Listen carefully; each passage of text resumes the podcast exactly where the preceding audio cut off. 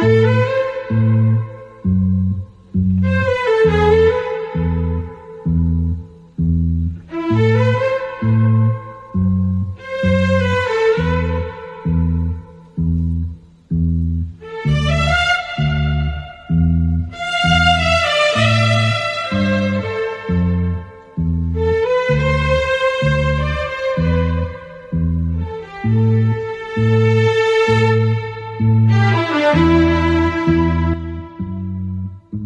رضا شاه فقط در ستم و سرکوب خلاصه نمی شود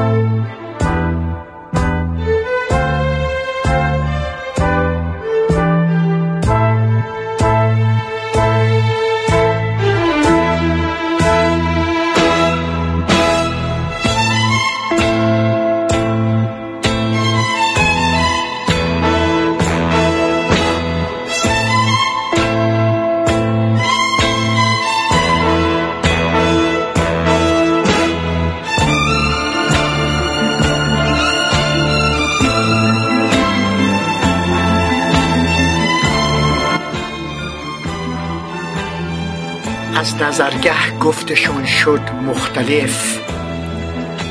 آن یکی دالش لقب داد این الف. از نظرگه گفتشان شد مختلف. آن یکی دالش لقب داد این الف. در کف هر کس اگر شمعی بدی اختلاف از گفتشان بیرون شدی.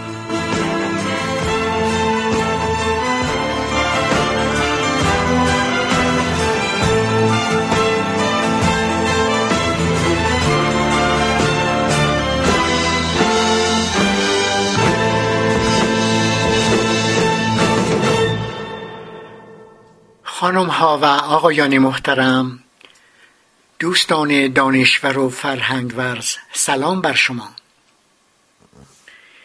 این بحث بخشی از گزاره های مربوط به سردودمان رژیم پهلوی رضاشاه است که متاسفانه فرصت تدوین آنها را اونطور که باید و شاید نداشتم و از عدم ترتیب اون پوزش می‌خواهم. در آغاز اشاره کنم که از نگاه و دیدگاه من هیچ کس از جمله ایشان شر مطلق یا خیر مطلق نیست. نباید بد را بدتر یا خوب را خوبتر دید. او میهنش را دوست داشت و خدمات زیادی به ایران کرد. اما متاسفانه به استبداد رأی افتاد. 24 اسفند 1256 زاده شد و چهار مرداد 1323 سر بر خاک نهاد. 25 دی 1299 از سوی ژنرال انگلیسی ادمون آیرونساید به عنوان فرمانده قوای قزاق منصوب شد و دو ماه بعد در کودتای سه اسفند 1299 نیروهای قزاق به فرماندهی او تهران را تصرف کردند. در تاریخ فوق سوم اسفند 1299 رضاخان میرپنج با همدستی سید ضیاءالدین تباتبایی و با برنامه ریزی آیرونساید در ایران کودتا کرد. در نتیجه مذاکرات و هماهنگی های به عمل آمده روز کودتا قوای قزاق وارد تهران شده و ادارات دولتی و مراکز نظامی را اشغال کردند. در همون روز اولین اعلامیه رضاخان تحت عنوان حکم می‌کنم در نه ماده صادر شد.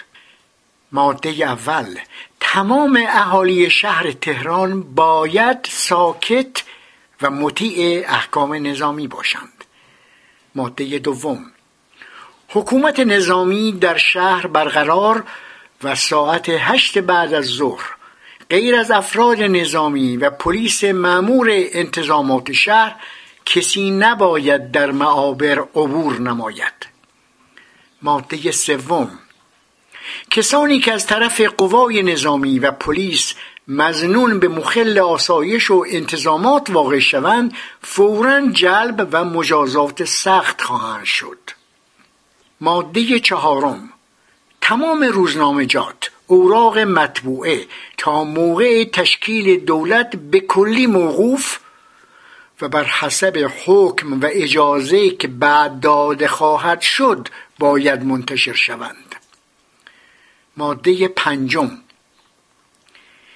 اجتماعات در منازل و نقاط مختلفه به کلی موقوف. در معابر هم اگر بیش از سه نفر گرده هم باشند با قوه قهریه متفرق خواهند شد. ماده ششم. تمام مغازه های شراب و عرق فروشی تئاتر و سینما تلگراف خانه ها و کلوب های قمار باید بسته شود و هر مست دیده شود به محکمه نظامی جلب خواهد شد. ماده هفتم. تا زمان تشکیل دولت تمام ادارات و دوایر دولتی غیر از اداره ارزاق تعطیل خواهند بود. پستخانه تلفنخانه هم مطیع این حکم خواهند بود. ماده هشتم. کسانی که در اطاعت از مواد فوق خودداری نمایند به محکمه نظامی جلب و به سختترین مجازات ها خواهند رسید. ماده نهم کازم خان به سمت کماندایی شهر انتخاب و معین می شود و معمور اجرای مواد فوق خواهد بود. نزدیک به صد تن از فعالان سیاسی و رجال سرشناس بازداشت شدند. احمد شاه قاجار و محمد حسن میرزا ولیعهد به کاخ فرهاباد گریختند و سپهدار رشتی نخست وزیر به سفارت انگلستان در تهران پناهنده شد. نتیجه کودتا رئیس الوزرایی سید زیاءالدین و وزیر جنگ شدن رضاخان بود.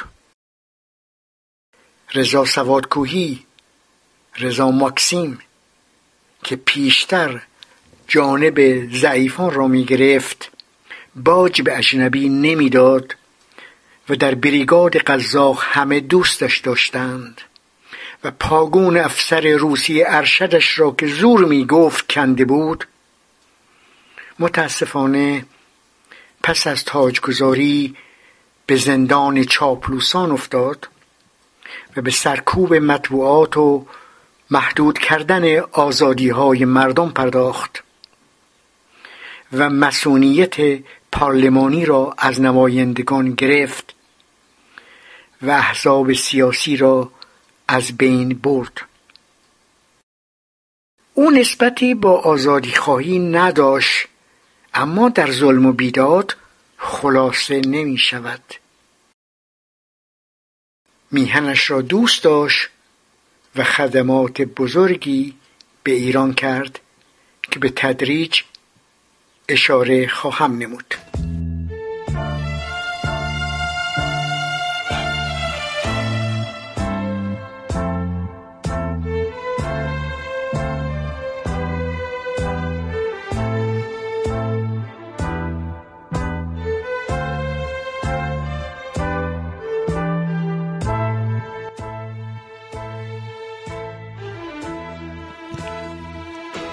رضاخان ابتدا در مقام وزیر جنگ بسیاری از نارامی ها و راهزنی ها را از بین برد و سپس در پنج آبان 1302 با فرمان احمد شاه قاجار به منصب نخست وزیری گمرده شد و دو سال بعد با تمهیدی که در مجلس مؤسسان صورت گرفت و پیشتر در ویدئوی اولین مجلس مؤسسان و نطق رضا شاه شهر دادم به پادشاهی رسید. ایران در دوره وی شاهد ایجاد نظمی نوین بود. او نهادهای مدرن را در کشور پایگذاری کرد که از مهمترین آنها راهن سراسری ارتش نوین دادگستری نوین و دانشگاه تهران است. همزمان او در جهت تضمین قدرت خود قانون اساسی را نقض کرد و احزاب مستقل را منحل نمود و مسئولیت پارلمانی نمایندگان مجلس شورای ملی را گرفت. پادشاهی او از سوی حامیانش دیکتاتوری منور نامیده شد.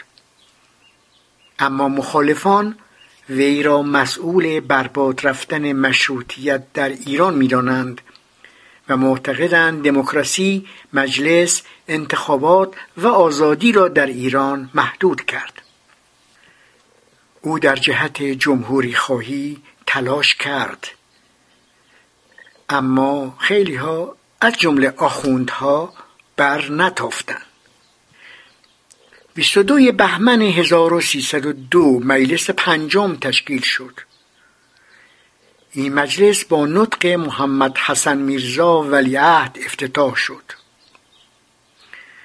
میرزا حسین خان معتمن الملک به ریاست و سید محمد تدیون و میرزا عبدالعلی تباتبایی به نیابت آن برگزیده شدند. اکثریت مجلس را در این دوره نمایندگان ائتلافی فرکسیون تجدد به رهبری سید محمد تدیون و فرکسیون سوسیالیست ها به رهبری سلیمان میرزا تشکیل می‌دادند و در برابر آنان فرکسیون اقلیت قرار داشت که سید حسن مدرس از مسئولین آن بود. حدود دو ماه بعد از تشکیل مجلس جمهوری خواهی بر سر زبانها افتاد. چند نفر با محمد حسن میرزا ولیعهد ملاقات کردند تا استعفا کند ولی نتیجه نداد. عدهای از نمایندگان خطابه های علیه قاجاریه ایراد کردند و زمزمه های تغییر سلطنت و برقراری رژیم جمهوری در نشریات پیچید. عدهای از مردم هم در جلوی بهارستان بر علیه قاجاریه شعار دادند و خواستار برقراری رژیم جمهوری شدند. در داخل مجلس نیز مناقشه بین وکلا بالا گرفت.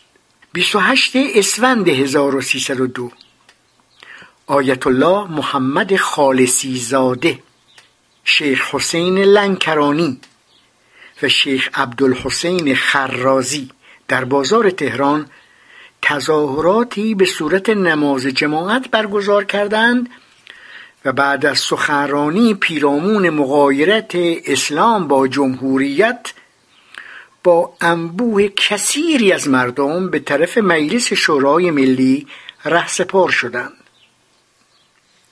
در مجلس آیت الله خالصی زاده با نایب رئیس مجلس دست به یقه شد و کار به کتک کاری کشید. دوم فروردین 1303 روحانیون برای جلوگیری از تصویب جمهوریت همه امکانات خود را بسیج کردند.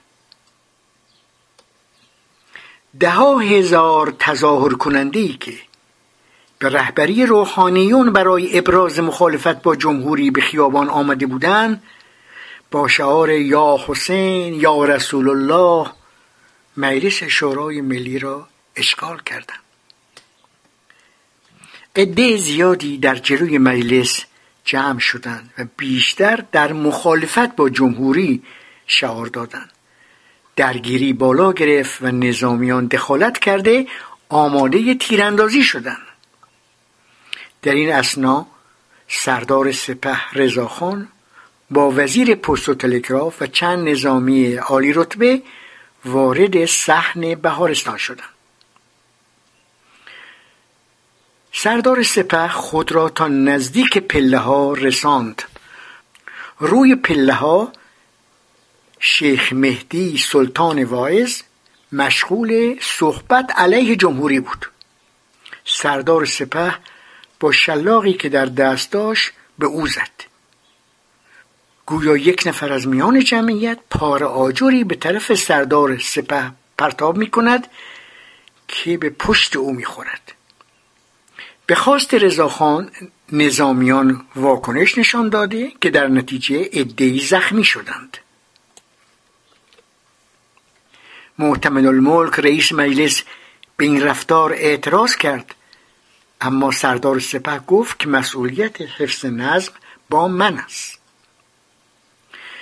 برخورد نظامیان با مردم اعتراض آخوندها را برانگیخت و سیل تلگراف به سردار سپه در رد جمهوریت آغاز شد.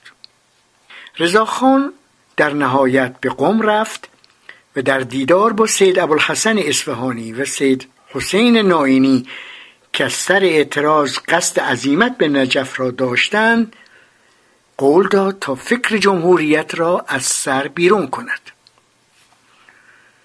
او در بیانیه‌ای که روز دوازده فروردین همون سال صادر کرد از مردم خواست به خاطر عظمت اسلام و احترام مقام روحانیت از تقاضای جمهوریت صرف نظر کنند. البته نوروز 1306 که تاج الملوک همسر رضاشاه و دو دخترش شمس و اشرف به حرم حضرت معصومه به قم رفتند. چون مقنعه و روبنده نداشتند با واکنش آیت الله محمد تقی بافقی روبرو شدند و آنان را از حرم بیرون کردند. در پی اون رضا شاه راهی قم شد و به نظامیان دستور داد هر امام به سری را می‌بینند بزنند. سپس آیت الله بافقی را به قول خودش تمشیت و زندانی کرد.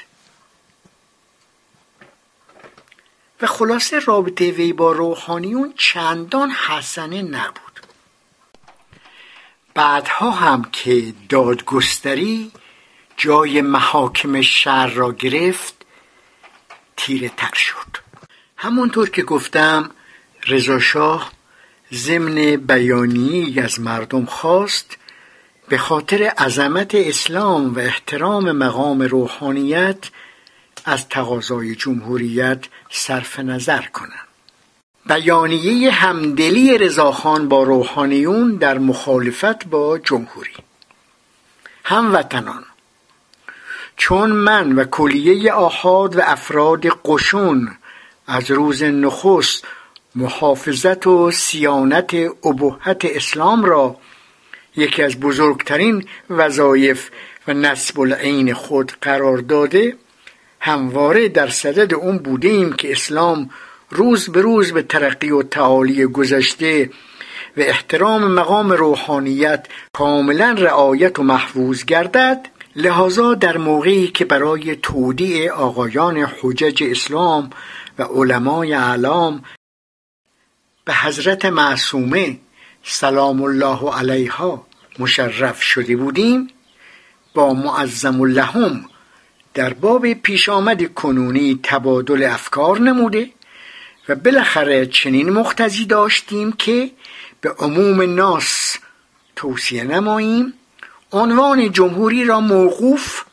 و در عوض تمام سعی و هم خود را مصروف سازند که موانع اصلاحات و ترقیات مملکت را از پیش پا برداشته در منظور مقدس تحکیم اساس دیانت و استقلال مملکت و حکومت ملی تلاش کنیم. این است که به تمام وطنخواهان و عاشقان اون منظور مقدس نصیحت می کنم که از تقاضای جمهوریت صرف نظر کرده و برای نیل به مقصد عالی که در آن متفق هستیم با من توحید مساعی نمایند. رئیس الوزراء و فرمانده کل قوا رضا.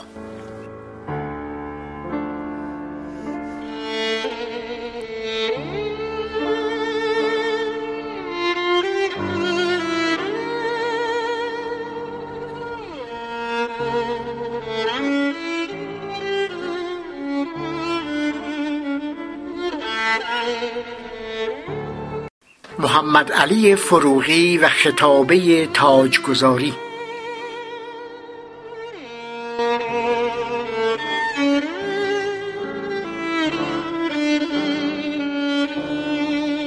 با پایان دوره قاجار نقش سردار سپه برجسته شد. رضاخان از سال 1300 تا 1304 وزیر جنگ و از 1302 تا 1304 نخست وزیر بود. با برچینش دودمان قاجار نهم آبان 1304 او بیش از پیش بر سر زبان ها افتاد و از همان سال تا 1320 پادشاه ایران بود. محمد علی فروغی زکاول ملک که در انتقال سلطنت از سلسله پیشین به پهلوی ایفای نقش نمود به رضاشاه که جلوتر با القاب متفاوتی میر پنج سردار سپه شست تیر به دلیل مهارتش در تیراندازی با مسلسل خطاب می‌شد نام پهلوی را که معانی ملی گرایانه و تاریخی داشت پیشنهاد کرد. 15 آذر 1304 مجلس مؤسسان با نطق رضاخان افتتاح شد و بعد از یک هفته بحث وی را به پادشاهی ایران برگزید. شرح این موضوع را در ویدئویی که اشاره کردم و در یوتیوب و در سایت خودم موجود است اولین مجلس مؤسسان دادم. 28 آذر 1304 به خواست رضاشاه محمد علی فروغی نخست وزیر شد. و چهارم اردیبهشت 1305 مراسم تاجگذاری را برگزار نمود. فروغی در آن مراسم خطابه ایراد کرد و به ستایش ایران باستان و تاریخ شاهنشاهی پرداخت.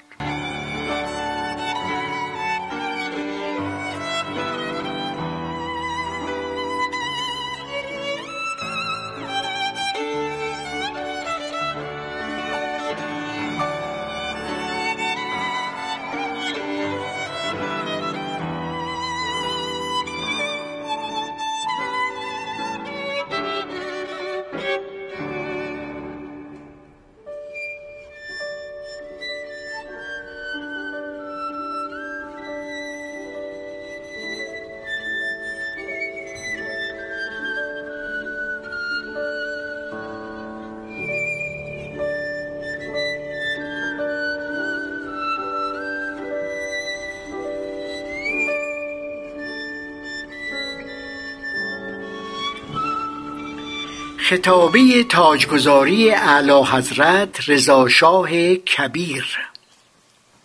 یکشنبه چهارم اردیبهشت ماه 1305 نخستین سخن چون گشایش کنم جهان آفرین را ستایش کنم. جهاندار بر داوران داور است زهر برتری جاودان برتر است. این تاج و تخت که امروز به مبارکی و میمنت به وجود مسعود اعلی حضرت همایون شاهنشاهی خلد الله ملکه و سلطانه یعنی خدا پادشاهی و قدرت او را جاوید بدارد. مزین می شود یادگار سلاسل عدیده از ملوکان نامدار و جمعی کثیر از سلاطین عظیم و شعن است که از دیر زمانی آوازه این سرزمین را در دنیا به نیکی بلند نموده و قوم ایرانی را به مدارج عالیه مجد و شرف رسانیدند. جمشید و فریدون پیشدادی و کیکاووس و کیخسرو کیانی را اگر موضوع افسانه های باستانی بخوانند درباره رفعت مقام کوروش و داریوش هخامنشی شبهه نمی توانند که مستاق الفضل و ما شهدت به الاعدا یعنی فضل آن است که دشمنان و مخالفان از کمالات کسی سخن گویند. که مصداق الفضل ما شهدت به الاعدا گردیده و در 25 قرن پیش به تصدیق دشمنان معظمترین دولت دنیا را تأسیس نموده و عرصه پهناوری را که یک حد آن چین و هند و حد دیگرش روم و یونان بود جولانگاه رشادت و شهامت ایرانیان ساخته و آثار حیرت انگیزی مانند امارت تخت جمشید و نقوش بیستون از خود باقی گذاشته. و مزایای جهانگیری و جهانداری را در وجود خود جمع نمودند.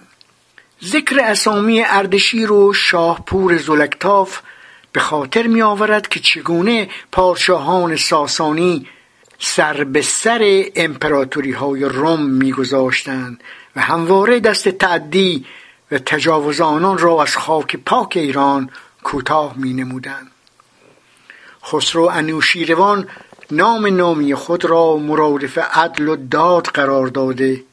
علم و حکمت را اگرچه در هند و روم بوده به مملکت خود جلب نموده و در عالم انسانیت دارای اون مقام منی گردیده که سید کائنات صلی الله علیه و آله و سلم به دوران او نازیده است. خسرو پرویز دربار ایران را به ثروت و حشمت و جلال بینظیر معرفی کرده. عمرای سامانی و دیلمی مانند نصر ابن احمد و حضرت الدوله عشق و شور ایرانی را به هنر پروری و آبادی و امران ثابت نمودند. شاه اسماعیل صفوی خود را جوهر غیرت و رشادت قلمداد کرد و شاه عباس کبیر نمونه کاملی از مملکت داری و رعیت پروری و سیاست مداری به دست عالمیان داده است. حکمت بالغه خداوند جلت قدرته چنین مقتضی است که احوال ممالک و امم نیز مانند اوضاع طبیعت زیر و روب و نشیب و فراز داشته باشد. گاهی به اوج ترقی و تمکن و قدرت صعود کنند و زمانی به حزیز ضعف و مسکنت نزول نمایند. مملکت و ملت ایران نیز از این قاعده کلی مستثنا نبوده ولیکن فضل الهی همیشه شامل حال ما گردیده. و اگر وقتی به حکمت دری را بسته پس از چندی به رحمت در دیگری گشوده و در طول ادوار قصیر یا طویل از پستی و انحطاط رادمردان سترگ به وجود آورده است که دوره سربلندی و سعادت را برای اهل این سرزمین تجدید نمودند.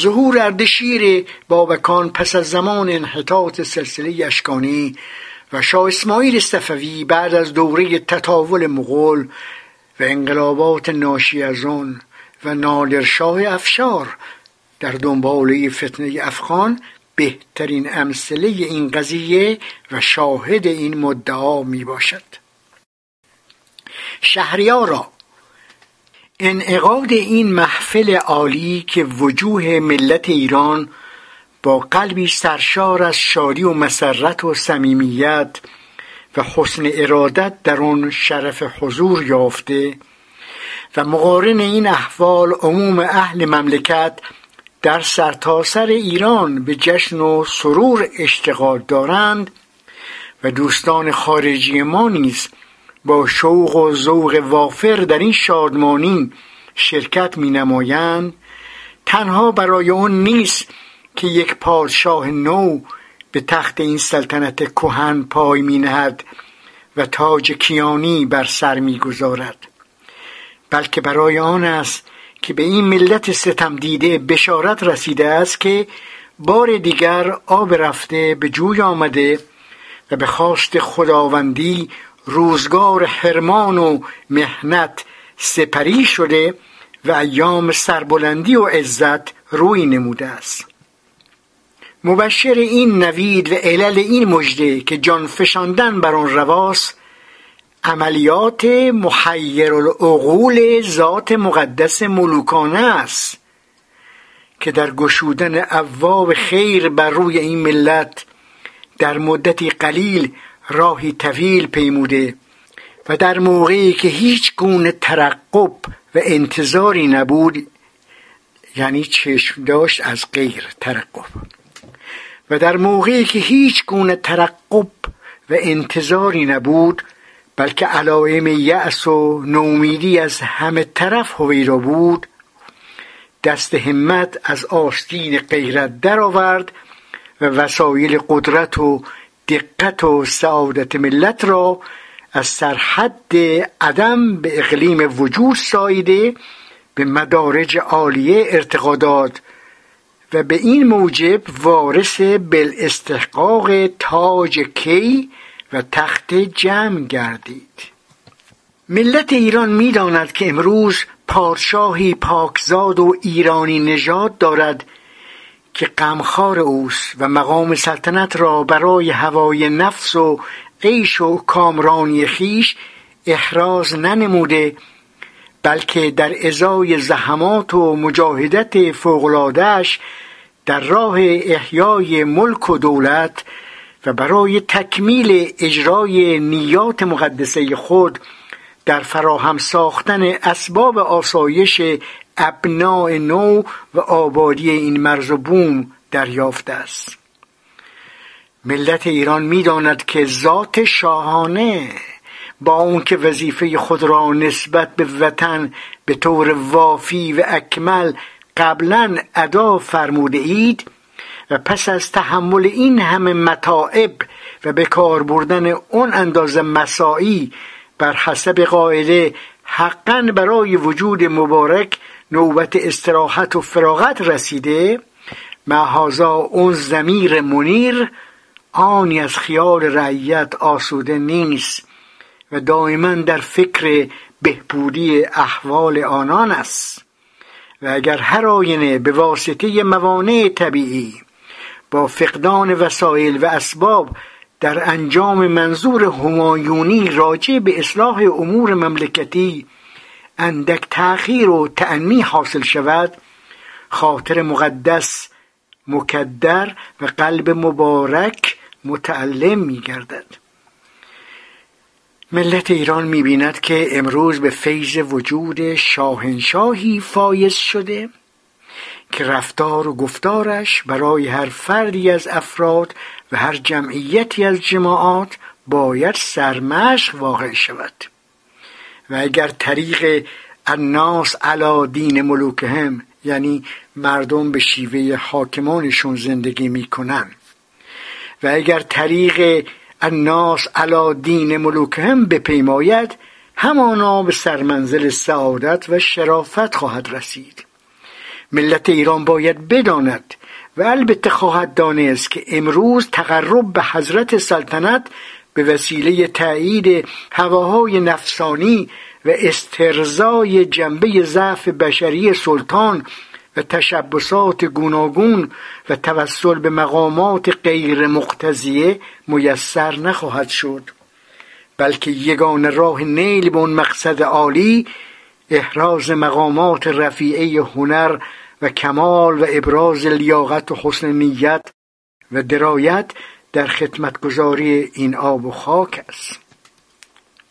خادم محترم و عزیز و خائن خار و خفیف خواهد بود و به همین سبب در سایه توجهات ملوکانه دولت خدمتگزاران لایق صدیق پرورش داد و ملت قابلیت و استعداد خود را نمودار خواهد ساخت و یقینان است که نیت پاک اعلی حضرت همایونی افراد ملت و چاکران درگاه را نیز در شاهراه صحت و استقامت هدایت خواهد نمود و روح اون بزرگواران عالی نشان که اکنون وجود مبارک به حق به جای ایشان تکیه می‌زند شاد و خرم خواهد گشت. شاهنشاه ها. همه کس انصاف خواهد داد که سخن بیهوده و گذاف نگفتم و اینک از روی دل و جان زبان به دعا گشوده عرض می کنم ز دیدار تو تاج روشن شده است. ز بدها تو را بخت جوشن شده است. سرت سبز بادا دلت پر داد. جهان بی سر و افسر تو مباد. تو را باد جاوید تخت و کلاه که شایست تاجی و زیبای گاه. خداوند پیروز یار تو باد. دل زیر دستان شکار تو باد. این متن به قلم زکا الملک محمد علی فروغی است. همه کس انصاف خواهد داد که سخن بیهوده و گذاف نگفتم. بگذاریم.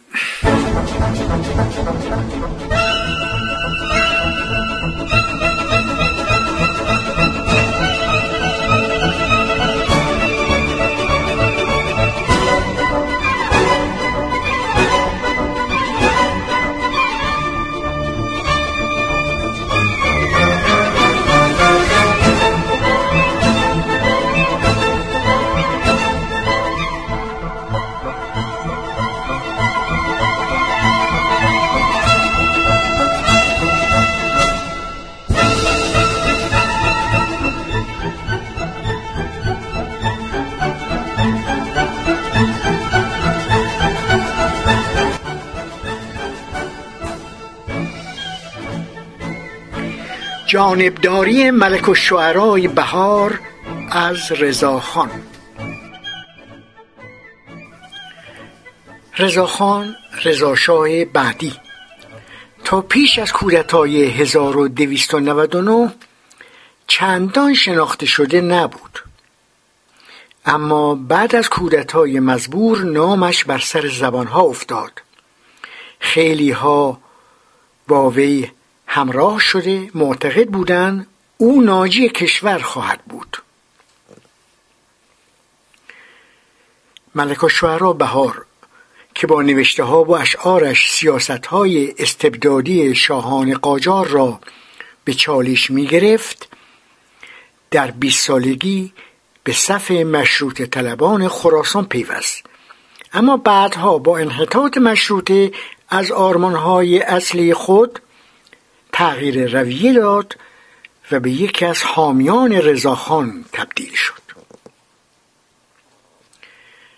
دلیل جانبداری وی به شرایط بحرانی کشور مربوط می‌شد که اگرچه بخشی از آن متأثر از مصائب جنگ جهانی اول در رابطه با ایران بود اما بخش مهمی هم از انحراف انقلاب مشروطه نشأت می گرفت که باعث شد بسیاری از نخبگان راه برون رفت از مشکلات را در دولتی قوی و متمرکز تصور نمایند. ملک و شعرا بهار هم بر این باور بود که رضاخان همون شخصیتی است که می‌تواند ناجی کشور باشد. اما بعدها به یکی از مخالفان او تبدیل شد. و به تاجگذاری ایشان هم اعتراض کرد. وی که در تحسین جمهوری رضاخان شعر سروده بود در مجلس پنجم تصریح کرد که موافقت سردار سپه با جمهوری اسباب تردید مردم شده و همه نتیجه چنین جمهوری را دیکتاتوری رضاخان می‌بینند. وی با اشاره به تاجگذاری رضاشاه می گفت با یک مشت تلگرافات اجباری اون هم از نقاط محدود و نهزت جعلی آذربایجان بناس تاج را بر سر مردی بگذارند که مردم ایران جز ستم و ظلم از اتباع او تاکنون ندیدند. مردی که روزنامه نویس را در میدان مشق کتک می‌زند و به چوب میبندد.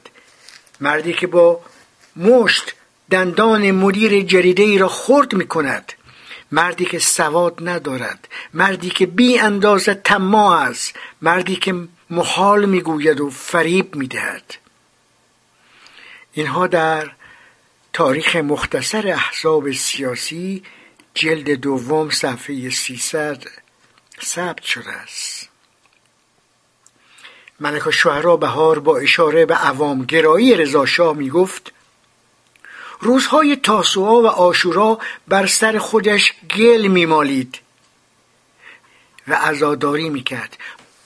آشورا مطابق شهریور 1300 دسته عزاداری قزاق با یک هیئت و نظم و تشکیلات مخصوص به بازار آمد و خود سردار سپه در حالی که سر خود را برهنه کرده بود و کاه روی سر خودش می پاشید در جلوی دسته دیده می‌شد. در مراسم شام قریبان نیز سر و پا برهنه شم به دست می گرفت و در حرکت بود. مخالف خانی شاعر به مذاق عملی قدرت خوش نیامد و تصمیم گرفتن حق او را کف دستش بگذارند. به ویژه که ملک الشعرا بهار در جریان قتل میرزاده عشقی باور نداشت باور نمی‌کرد که کار متعصبین مذهبی است و شخص رضاخان را زیر سوال برد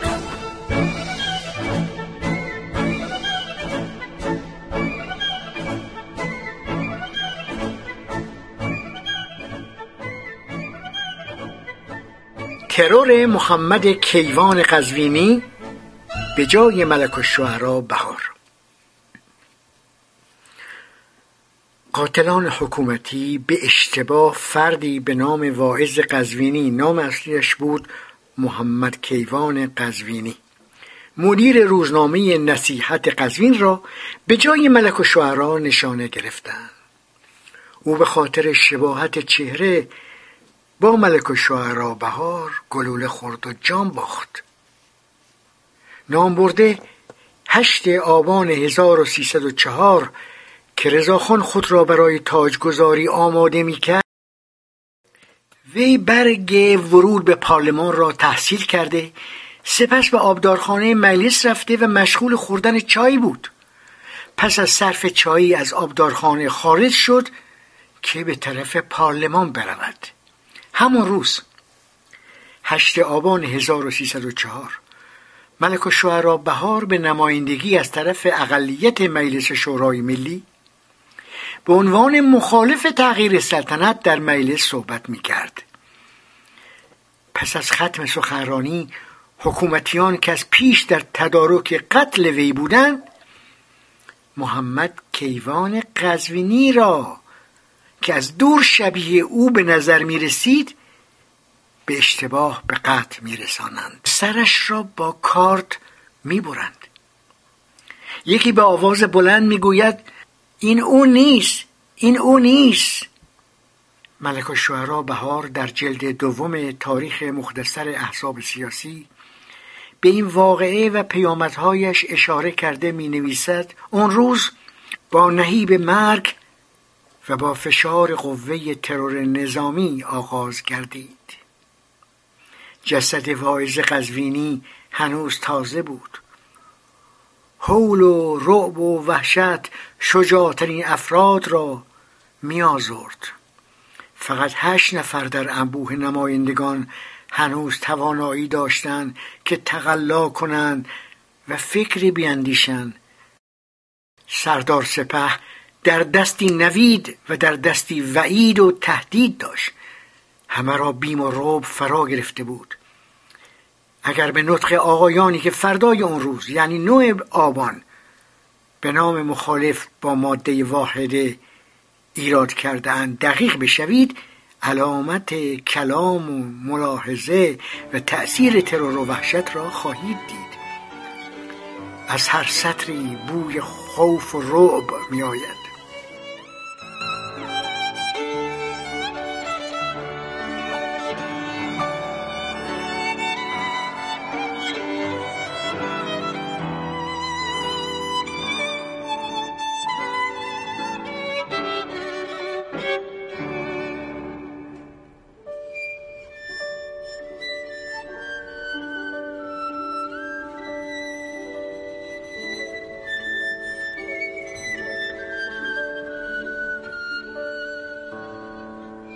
رضاشاه خدمات زیادی به ایران کرد. تغییر تقسیمات کشوری از چهار ایالت آذربایجان، کرمان و بلوچستان فارس خراسان به ده استان در چارده بهمن 1316 و تغییر نام واحدهای تقسیمات کشوری از ایالت، ولایت و بلوک به استان، شهرستان، بخش و دهستان که از متون باستانی استخراج شده بود از جمله کارهای رضاشاه بود. تغییر نام معابر شهری محله به برزن کوی و برزن. پاساژ به تیمچه. بند به دربند. پس کوچه به بنبست. تغییر نام وزارتخانه های ایران که تا اون زمان بیشتر عربی بود به فارسی روان. در مقاله مربوط به همین بحث جدول اسامی شهرهایی که در زمان رضاشاه تغییر یافتند ثبت شده است. برخیشون رو می‌خونم. عبادان آبادان مشهد سر بابل سر سخسر رامسر قمشه شهرزا ده خارقان آذرشهر بندر انزلی بندر پهلوی. شاه عبدالعظیم ری. ارومیه رضایه قرتکمن آزاد شهر سیاه دهن تاکستان. دزداب زاهدان. قلعه پهلوی دژ. کچان آستانه. تیکان تپه تکاب خوار یا خوار گرمسار. قرسو بندر شاه سلطانیه عراق. خرم آباد شهسوار تنکابون جز گز. هارون آباد شهاباد آباد اندیمشک کفشک بندر جاسک جرجان گنبد قابوس دهکرد شهر کرد ناصری اهواز محمره خرمشهر عمله گیلان غرب سلماس شاهپور کبود جامع مینودشت شبستان سراوان تراکمه لامرد استراباد گرگان فهرج ایران شهر حفاجی سوسنگرد ساوجبلاغ مکری مهاباد بنی طرف دشت میشان حسین آباد پشکو ایلام سرگ شادگان دماویز نورآباد فلاحیه شادگان. باول بابل ربات کریم شهریار. حبیب آباد نوشهر. اشرف بهشهر. بندر ترکمن بندر شاه. تون با ت تون فردوس. علی آباد شاهی. منصورآباد پشکو مهران.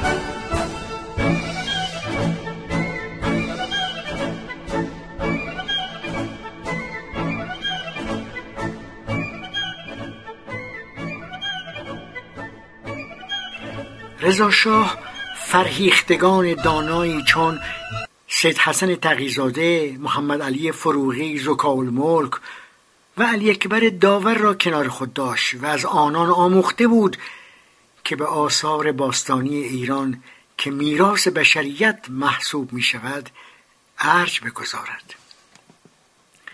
در زمان وی تخت جمشید که سالها در زیر خرابه ها و تله از خاک قرار داشت بازسازی و ترمیم شد. از همون ایام و به همت اون مشاورین خردمند ما به تاریخ خودمون به شناخت فرهنگ خود و به دوره اشکانی و هخامنشی که از آنها اطلاع کافی نداشتیم توجه بیشتر نمودیم. در آن دوران اوستا از نظر زبانشناسی بررسی شد.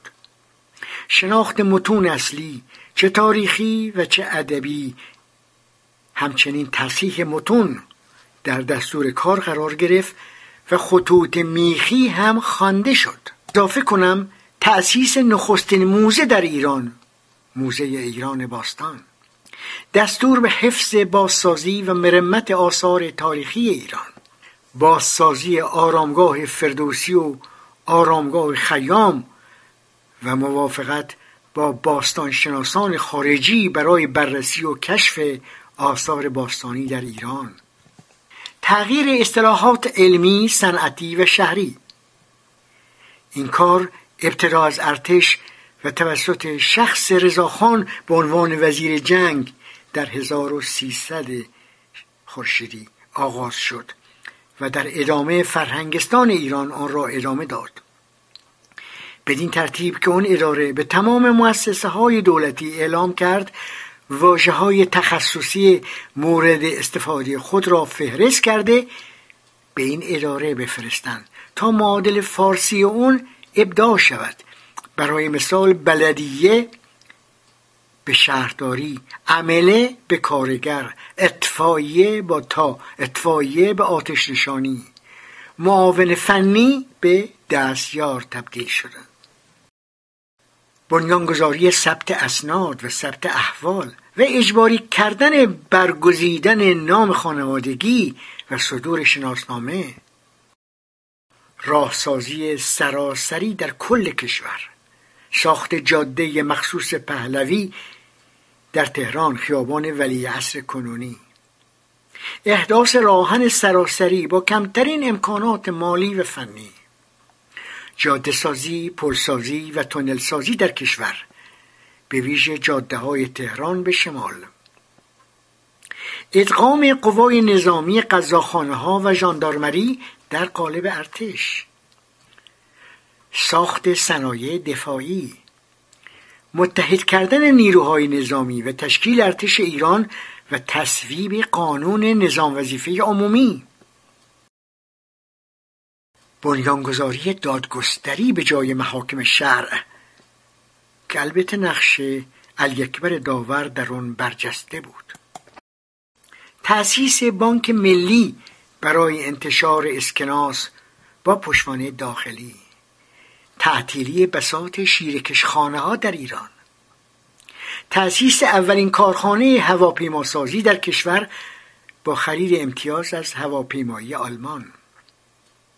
ساخت اولین فرودگاه مهم کشور به نام فرودگاه مهرآباد در 1318 تأسیس فرهنگستان ایران. تصویب قانون مدنی کشور در مجلس و به چالش کشیدن قدرت روحانیون که تا اون زمان تنها مقام قضایی کشور بودند. الغای تویولداری. ساختن راه ارتباطی با شمال ایران و بنای تأسیساتی چون پل ورسک و تونل کندوان در دل کوها تأسیس دانشگاه تهران. آموزش و پرورش نوین. اعزام اولین دسته از دانشجویان ایرانی برای آموختن فنون جدید به اروپا.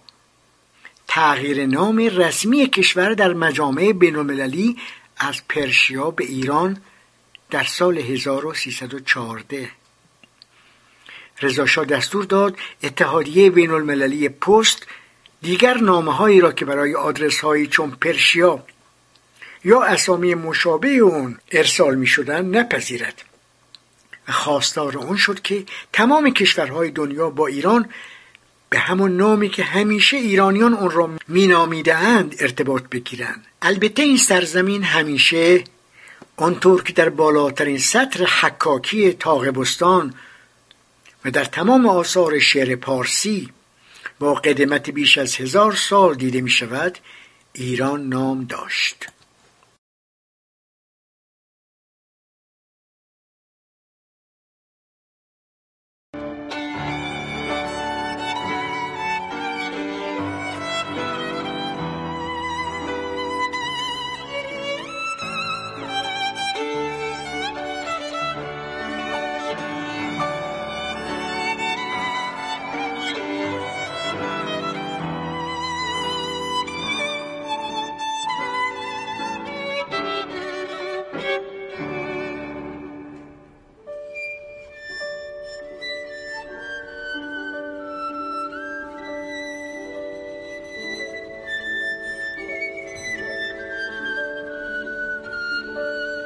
رضاشاه خالی از ارق میهنی نبود. سیدزیا را که می‌گفتند عامل انگلیس بود با حمایت و همراهی احمدشاه ظرف سه ماه از ایران بیرون راند و سفیر انگلیس در تهران هرمان نورمن را مات نمود. متحد و شکل کردن لباس مردان دستور به سرگذاشتن کلاه پهلوی به جای دستار و فینه و اجباری کردن کت و شلوار و کفش مردانه به جای لباسهای سنتی. تهیه و تصویب نخستین قانون مدنی ایران. تغییر تقویم رسمی کشور. از تقویم هجری قمری به تقویم خورشیدی جلالی. تغییر ماهای برجی. مانند حمل و سور با سه نقطه به ماهای اوستایی مثل فروردین و اردیبهشت. تغییر واحد پولی مسکوکات طلا از تومان به پهلوی و مسکوکات نقره از دینار و قران به ریال. از سرگیری چاپ و نشر منظم اسکناس زیر نظر بانک ملی ایران که پیشتر تنها در دوره ناصرالدین شاه توسط بانک شاهنشاهی ایران رواج داشت. بنیانگذاری بیمه ایران. بنیانگذاری خبرگزاری پارس. بنیانگذاری کارخانجات نساجی مازندران. بنیانگذاری رادیو ایران. تغییر لباس زنان از پیچه و روبند و باز کردن صورت کشف حجاب. بماند که تلاش برای آزادی پوشش و منع روبنده در ایران از مدت ها پیش. قبل از اون که رضا شاه به قدرت برسد در دستور کار آزاداندیشان بود. شهر می‌دهم. در به کرسی نشاندن منع پیچه و حجاب همت و تلاش اون مرد تاثیرگذار ستودنی است. اما هفده دی روز آغاز کشف حجاب زنان ایرانی نبود. در سخنرانی بدون روبنده طاهره قررت العین و همچنین در دربار ناصرالدین شاه قاجار و در محافل روشنفکری کشف حجاب سابقه داشت. خیلی پیش از اون که رضا شاه به ترکیه برود تلاش برای آزادی پوشش و منع روبنده در ایران در دستور کار آزاداندیشان بود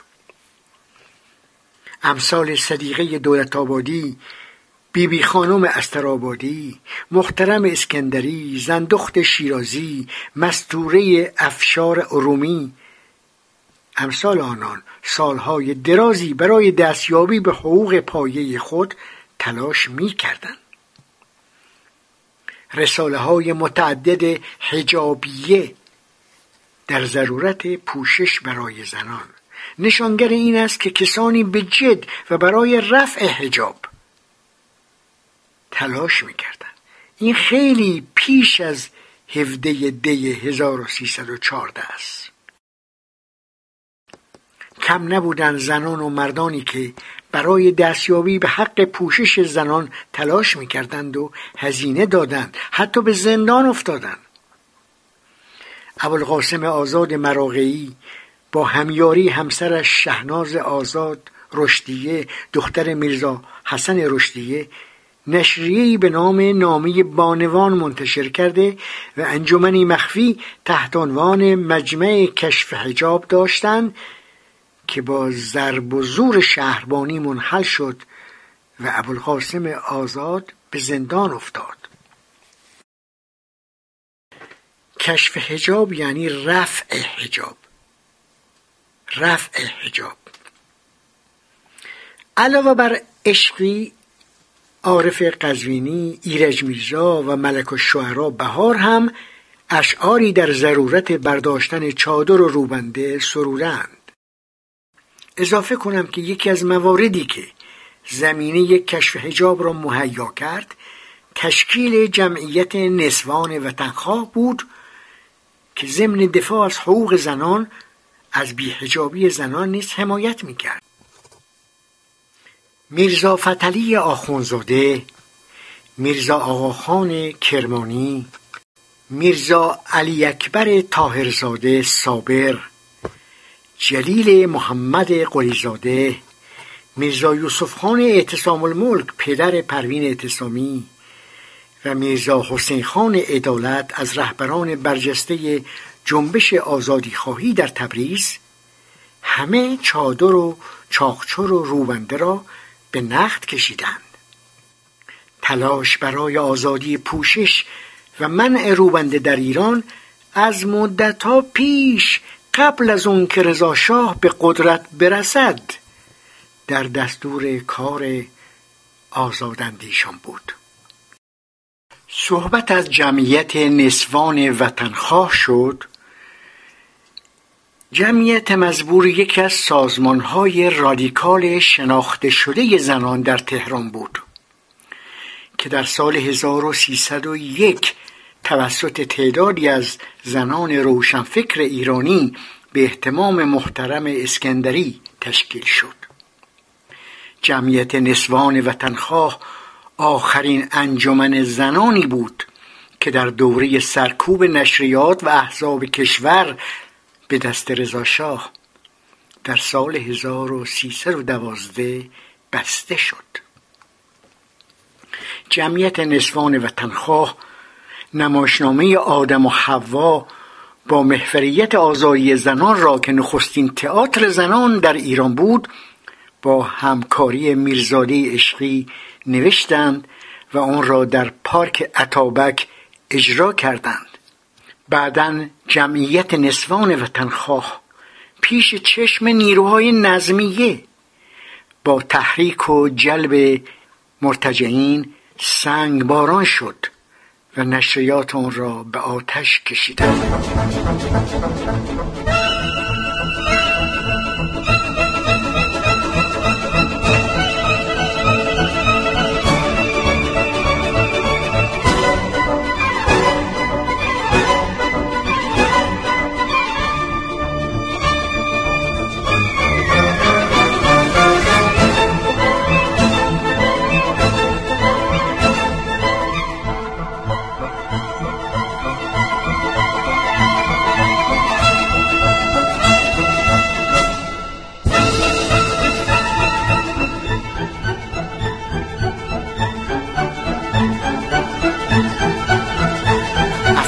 که رضا شاه خودکامگی پیشه کرد. رضا شاه تنها در راهن و دانشگاه و دادگستری و زیر های اقتصادی و امنیت اجتماعی خلاصه نمی شود. آن سوی توجیه ناپذیر نظام رضاشاهی را هم به قول یکی از فرهیختگان باید دید. اساسا نحوه قدرت گرفتن وی صرف نظر از پیامدهایش نوعی دهنکجی به آزادی و حد حرمت انسانی بود.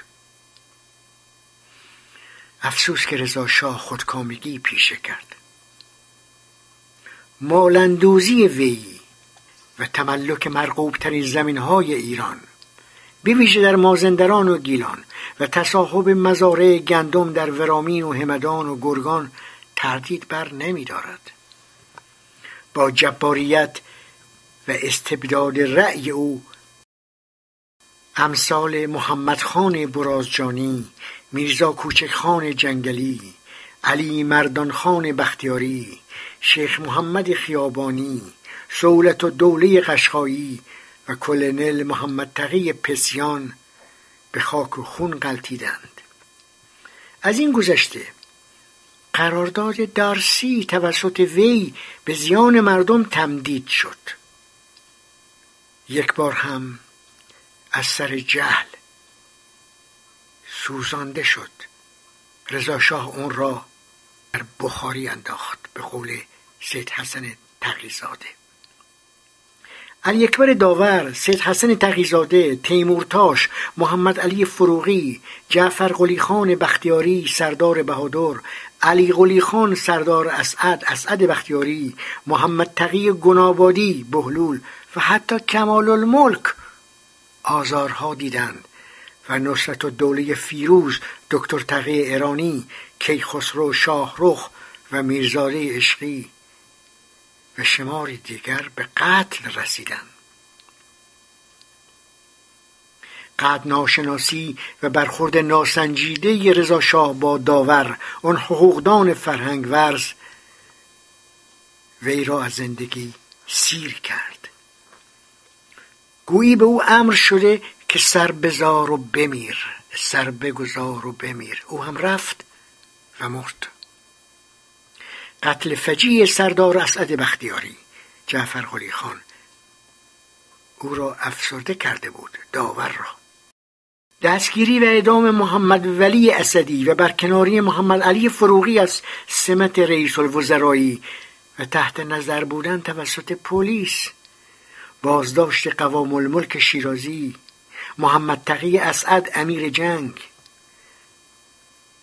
امیر حسین خان ایل خان تبعید عدل الملک عدل الملک دادگر رئیس شورای ملی که در انتخابات دوره دهم نماینده اول تهران شده بود حتی دستگیری علی دشتی زین العابدین رهنما فرج الله بهرامی و محمد رضا تجدد قاضی عالی رتبه دادگستری همه و همه داور را به فکر فرو برده بود. اینکه داور به دلیل توهین و بی احترامی از سوی رضاشاه که خود از جمله حامیان او برای رسیدن به قدرت بود دست به خودکشی زد. تحمل برانگیز است.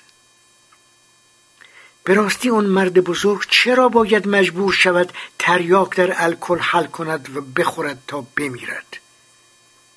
می‌گویند نوشته ای در کنار تختش بود که داور روی اون شعری از کلیم کاشانی را نوشته بود. افسانه حیات دو روزی نبود بیش. اون هم کلیم. با تو بگویم چه سان گذشت.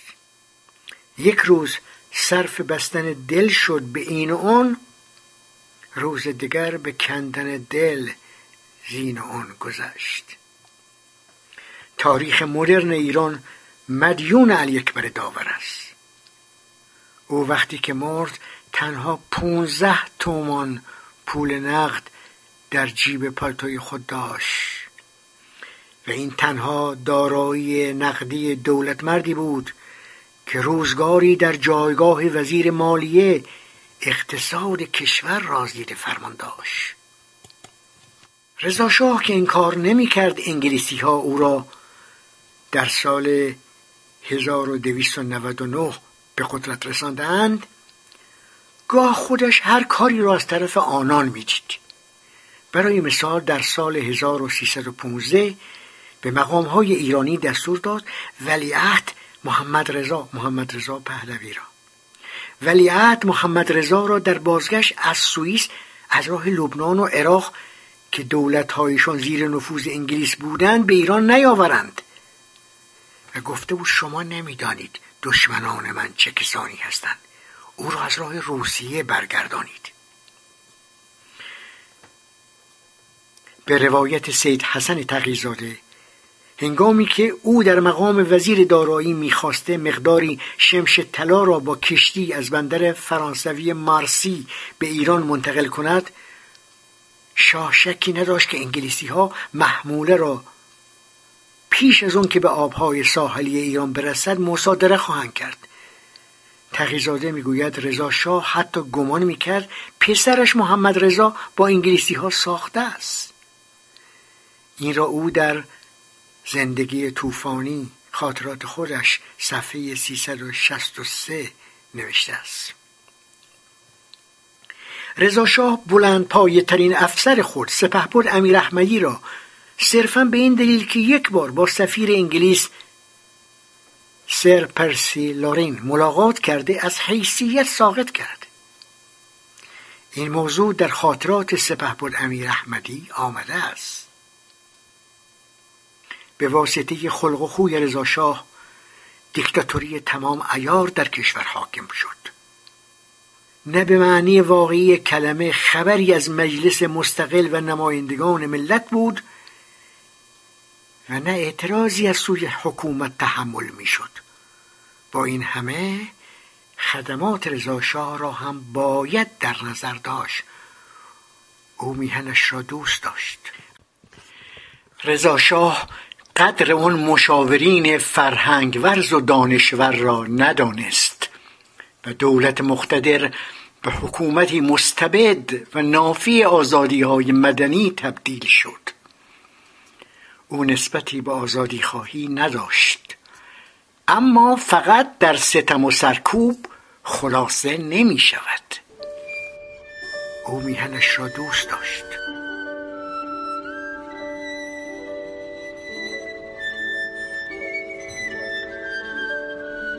نن گل محمد. به دور قزاق تو نخور. نن گل محمد. یعنی دورو بر قزاق جماعت که نچرخ به دور قزاق تو مخور. نن گل محمد. صد بار گفتم همچین مکن. نن گل محمد. زلفای سیاد قیچی مکن. نن گل محمد. صد بار گفتم پلو مخور نن گل محمد به دور قزاق تو مخور نن گل محمد. گل محمد گل محمد کلمیشی در خاطره جمعی مردم به ویژه سبزواری ها حضور دارد. هنوز هم لوتی ها و نوازندگان خراسانی با خواندن و دهل زدن رشادت او را که در دوره رضا شاه با روسها و انگلیسی ها هم درگیر بود زنده می کنن. خاطره کشته شدن گل محمد و اطرافیانش هنوز هم در اذهان مردم هست چه بسیار زنانی که از زبان مادر گل محمد بلقیس شعرهایی را موقع رسیدن پشم و پنبه دروی گندم یا لالایی برای فرزندانشون زیر لب زمزمه می کنند کو جرق و جرق شمشیرت ننه گل محمد. کو درق و درق هفتیرت ننه گل محمد. کو اجاقت کو اتاقت ننه گل محمد. کو براری قل چماغت ننه گل محمد. او تخم مرغای لای نونت ننه گل محمد. آخر نرف نوش جونت ننه گل محمد. قد بلند شورف ننه گل محمد. زن قشنگت بیورف ننه گل محمد. فشنگ دبند قطار قطار ننه گل محمد. وخبار به جنگ سبزوار ننه گل محمد. الهی بمیره قاتلت ننه گل محمد. خنک رو دل مادرت ننه گل محمد. پس از جان باختن گل محمد و یارانش قاتلین اجساد آنها را برای ایجاد رعب در میان مردم به میخ کشیدند.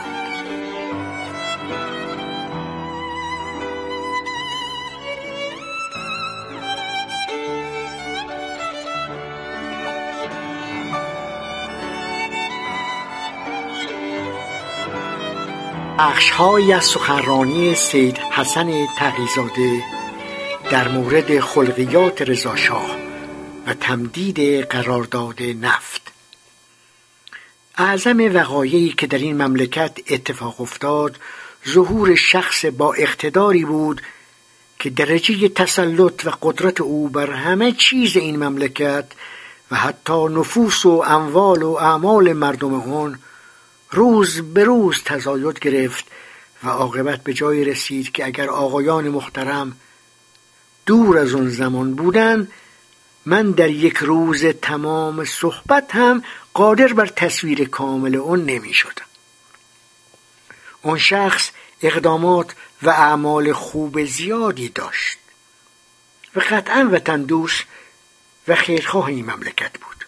لیکن این صفات خوب بر حسب ضعف طبیعت بشری با بعضی نقص های تأسف آمیز که جز گرفتاری طبیعی و عدم شمول عنایت و توفیق الهی نامی بدون نمی‌توانم بدهم و ضمنا با بعضی اشتباهاتم تو هم بود و من نمی‌خواهم نه از آن نقایص معدود و نه از آن اشتباهات که در مقابل اعمال شایسته تحسین او جزئی بود حرف بزنم.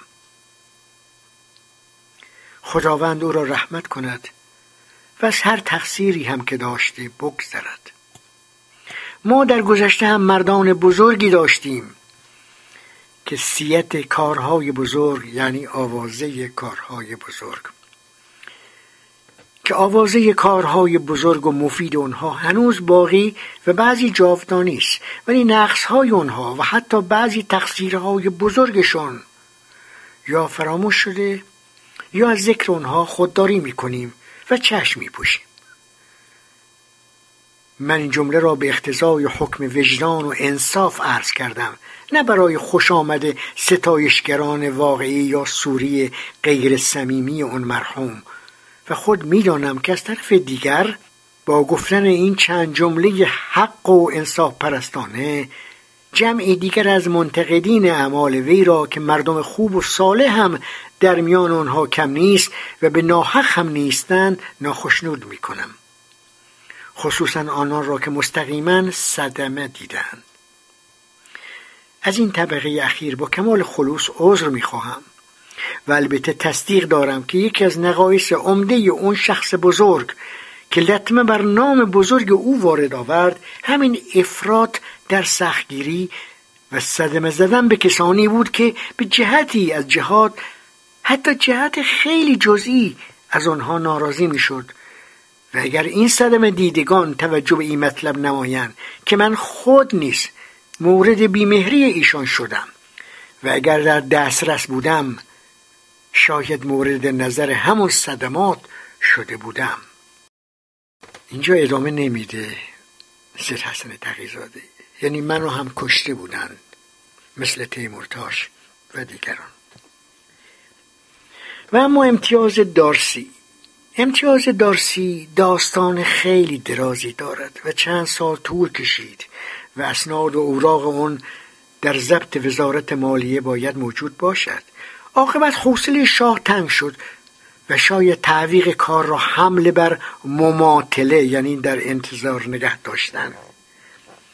و شاید تعویق کار را حمله بر مماطله می نمود و ضمنا میل نداشت حتی یک قید هم از قیود قدیمه به شکل سابق برای مملکت باقی بماند. یک روز بغدتا یعنی ناگهانی یک روز بغدتا مصمم شد امتیاز را فسخ کند. و حکم به این کار داد. و واضح است که هم حکم او همیشه بدون تخلف و استثناء در یک ساعت اجرا می شد و هم در این مورد بالخصوص که بسیار و به اعلی درجه خاطرش متغیر بود. احدی را یارای چون و چراب و نصیحت به او نبود. پس این کار اجرا شد. این چند کلمه را به طور اجمال گفتم و باز خودداری از توضیحات مفصل علنی دارم و آنچه هم قال قیل شود محض ملاحظه شخص خود مصالح مملکت را فدا نکرده و جوابی در جلسه علنی نخواهم داد. فقط همینقدر باید بگویم که تا اونجا که من می‌دانم و خدا نیز شاهد است اصلا سوء نیتی از طرف هیچ کس یعنی هیچ ایرانی ابدا نبوده است. اما موضوع دوم یعنی سهم بنده در این قسمت بیشتر علاقمند باشند تا به اصل موضوع اولی. باید ارز کنم که بنده در این کار اصلا و ابدا هیچ گونه دخالتی نداشتم جز که امضای من پای اون ورق است.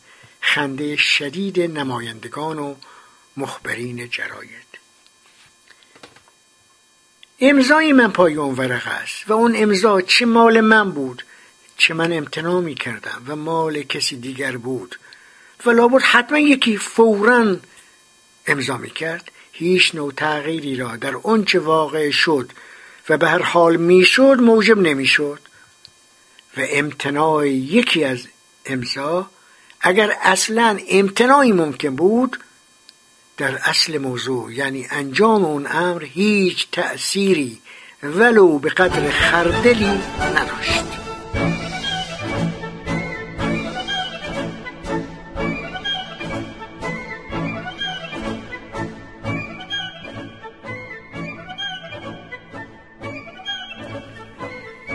رضاشاه باید استعفا دهد وگرنه تهران اشغال خواهد شد.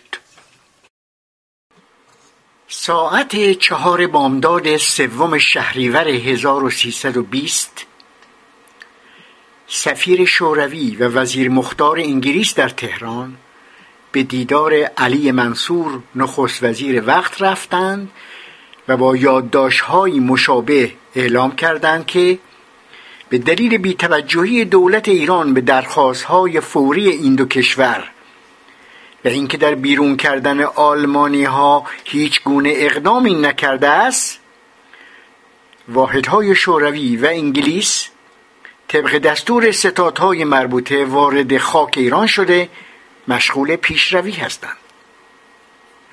یک روز قبل از واقعه دوم شهریور 1320 محمد ساعد سفیر کبیر ایران در مسکو به استاین هاروت سفیر کبیر آمریکا در اون شهر رسما اظهار داشت.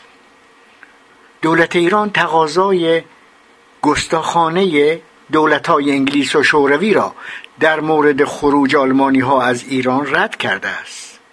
رضا شاه هم طی تلگرافی به روزولت رئیس جمهوری وقت آمریکا از وی خواست مانع پیشروی بریتانیا و روسیه در داخل ایران شود. اما دولت آمریکا این درخواست را رد تأکید کرد که ایالات متحده هدف بریتانیا را هدف خودش می شمارد 23 شهریور 1320 سفرای انگلیس و روس به رضا شاه التیماتوم دادند که تا 26 شهریور ساعت دوازده ظهر باید استفاده دهد. و اگر استفا ندهد تهران اشغال خواهد شد. اشغال ایران محدود به قوای بریتانیا و شوروی نبود. آذر ماه 1321 نیروهای آمریکایی هم ایران را اشغال کردند. متفقین در ایران هر اسبی که داشتند تاختند و به احدی پاسخگو نبودند. عاقبت رضاشاه با فشار اشغالگران ناچار به استعفا شد و پس از استعفا اجازه نیافت که در ایران بماند.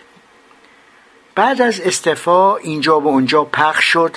همون قدرتی که به سلطنتش رسانده بود. چون دیگر وی را مفید نمی‌دید از صحنه سیاست کنارش گذاشت. البته خودش انکار نمی کرد که دولت انگلستان وی را سر کار آورده ولی گفته بود ندانست با کی سر و کار پیدا کرد. کم نبودند کسانی که جربزه و جنم او را می ستودن. رضاشاه شهریور 1320 مجبور به ترک کشور شد. انتظار نداشت از ما بهتران با او چنین کنند. کشتی حامل او و اعضای خانوادهش حتی اجازه کناره گرفتن در بندر بمبئی هند را نیافت و به جزیره موریس در جنوب آفریقا و اقیانوس هند که در حدود 900 کیلومتری شرق ماداگاسکار واقع شده تبعید شد. رضاشاه بعدا دوم آبان 1320 با فرماندار انگلیسی جزیره موریس سر بید کلیفورد ملاقات کرد تا دریابد واقعا نیات حکومت بریتانیا درباره خودش چیست؟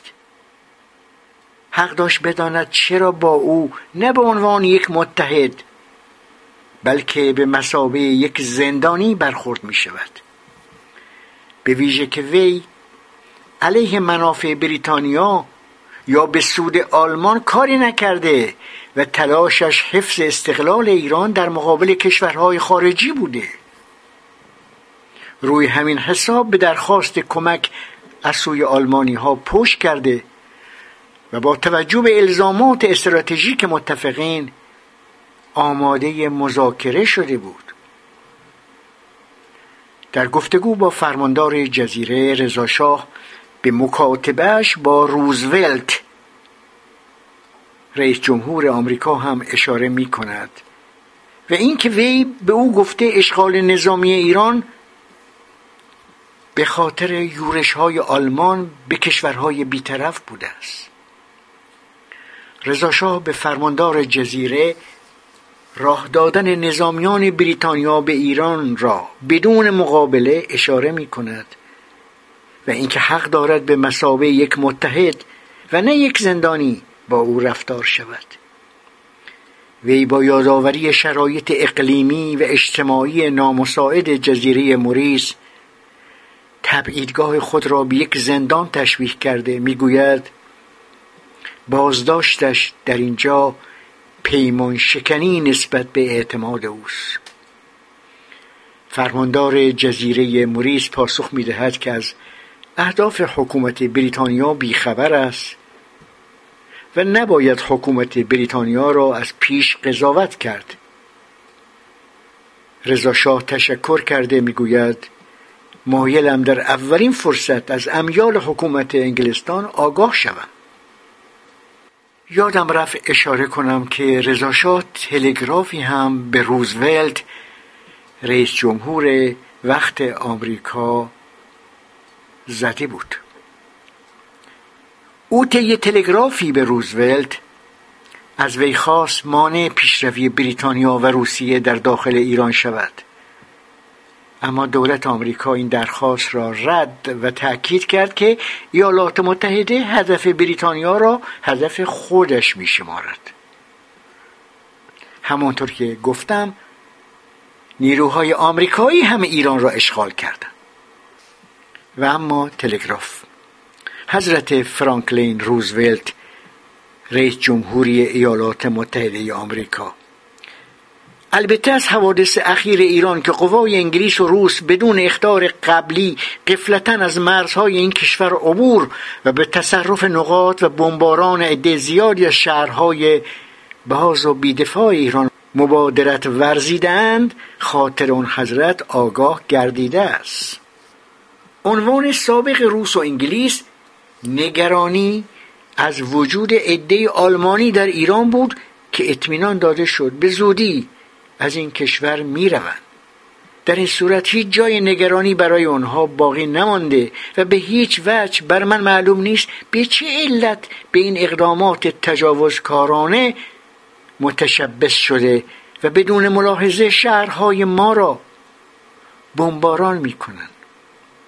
در این موقع لازم می دانم به استناد اعلامیه اون حضرت مبنی بر مساعدت و تقویت اصول عدالت بین المللی و حفظ حقوق آزادی ملل از شما تقاضا نمایم که به این قضیه که برای ایران پیش آمده و یک کشور بیطرف و صلح جورا که هیچ منظوری جز حفظ آسایش و اصلاح امور داخلی خود ندارد دچار مصائب جنگ می‌سازد متوجه نموده با اقدامات مؤثر نوع پرورانه خود در رفع این تجاوزات مساعی لازم مبذول فرمایند. با امتنان از توجهات خیرخواهانه آن حضرت احساسات صمیمانه خود را تقدیم می نمایم سه هفته بعد از این تلگرام رضاشاه و خانوادهش از اصفهان به یزد کرمان و بندر عباس برده شدند تا یک کشتی بریتانیایی آنها را به جزیره موریس ببرد. او فروردین 1321 به جوهانسبورگ در آفریقای جنوبی انتقال یافت و سرانجام در ژوئیه 1944 مرداد 1323 همانجا در غربت درگذشت.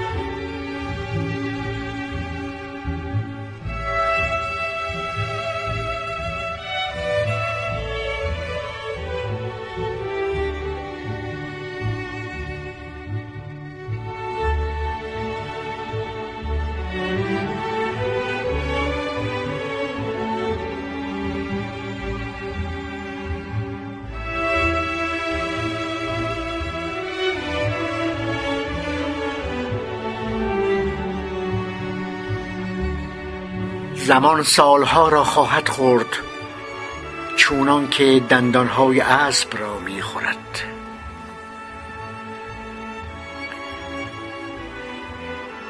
حدود هشتاد سال پیش چهار مرداد 1323 رضا شاه در جوهانسبورگ آفریقای جنوبی درگذشت. سه سال پیش از این تاریخ وقتی متفقین ایران را اشغال کردند او مجبور به ترک میهنش شد و از طریق بندر عباس با کشتی از ایران رفت. ابتدا وی را به سمت هند بردن بعد به جزیره موریس در جنوب غربی اقیانوس هند. انگلیسی ها بعد از آزار و آلاخون و کردن وی با انتقالش به آفریقای جنوبی رضا دادند رضا شاه همانجا درگذشت در جوهانسبورگ. قرار بود جنازه وی موقتا به مصر منتقل شود. اما این کار سه ماه طول کشید. شش سال بعد بازگشت جسد وی که در مصر مومیایی شده بود به ایران در دستور کار قرار گرفت. خلخالی بعدها گفته بود ما فدایان اسلام بنزین تهیه کردیم که جنازه را آتش بزنیم ولی متاسفانه نشد.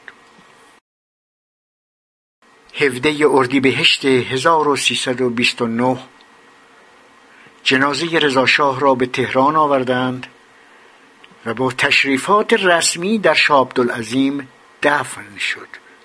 سی سال بعد. اردیبهشت پنجاب و نه. در جبر جو آن ایام خلخالی کولیگیری درآورد و با رضایت ضمنی آیت الله خمینی آرامگاه مربوطه ویران گشت و خیلی ها ولوله کردند. در پایان اشاره کنم به این مطلب که دکتر محمد ابراهیم باستانی پاریزی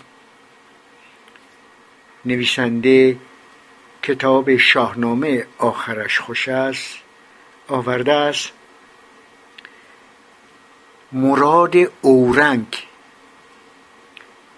مراد اورنگ اهل تکاب بود در آذربایجان غربی. که سال 61 درگذشت.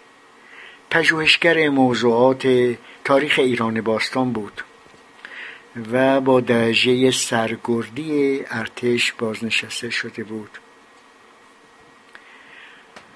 باستانی پاریزی می‌گوید که مراد اورنگ در سال 1308 داستانهایی از شاهنامه فردوسی را هر چند روز یک بار در حضور رضاشاه نقل می کرد. شبی که قرار بود روشنک دختر داریوش سوم از سپاهان به سرزمین پارس نزد اسکندر برود اسکندر اصرار داشت که مردم پیش از حرکت او چراغانی کنند در حالی که مردم اصفهان مانند همه شهرها لباس ماتم در واقع برتن داشتند و عزادار بودند. مردم ایران کشور و شاه و اینک شاه دخ را نیز از دست می‌دادند و فردوسی طی یک شعر این چشمانداز را نمودار کرده. ببستند آزین به شهرندرون لبان پرز خنده دلان پرز خون. ببستند آزین به شهرندرون لبان پرز خنده دلان پرز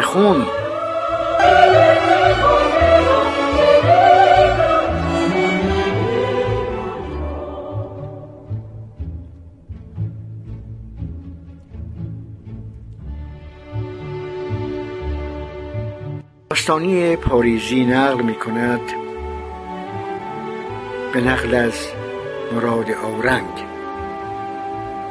که در اینجا رضاشاه بی اختیار گریست.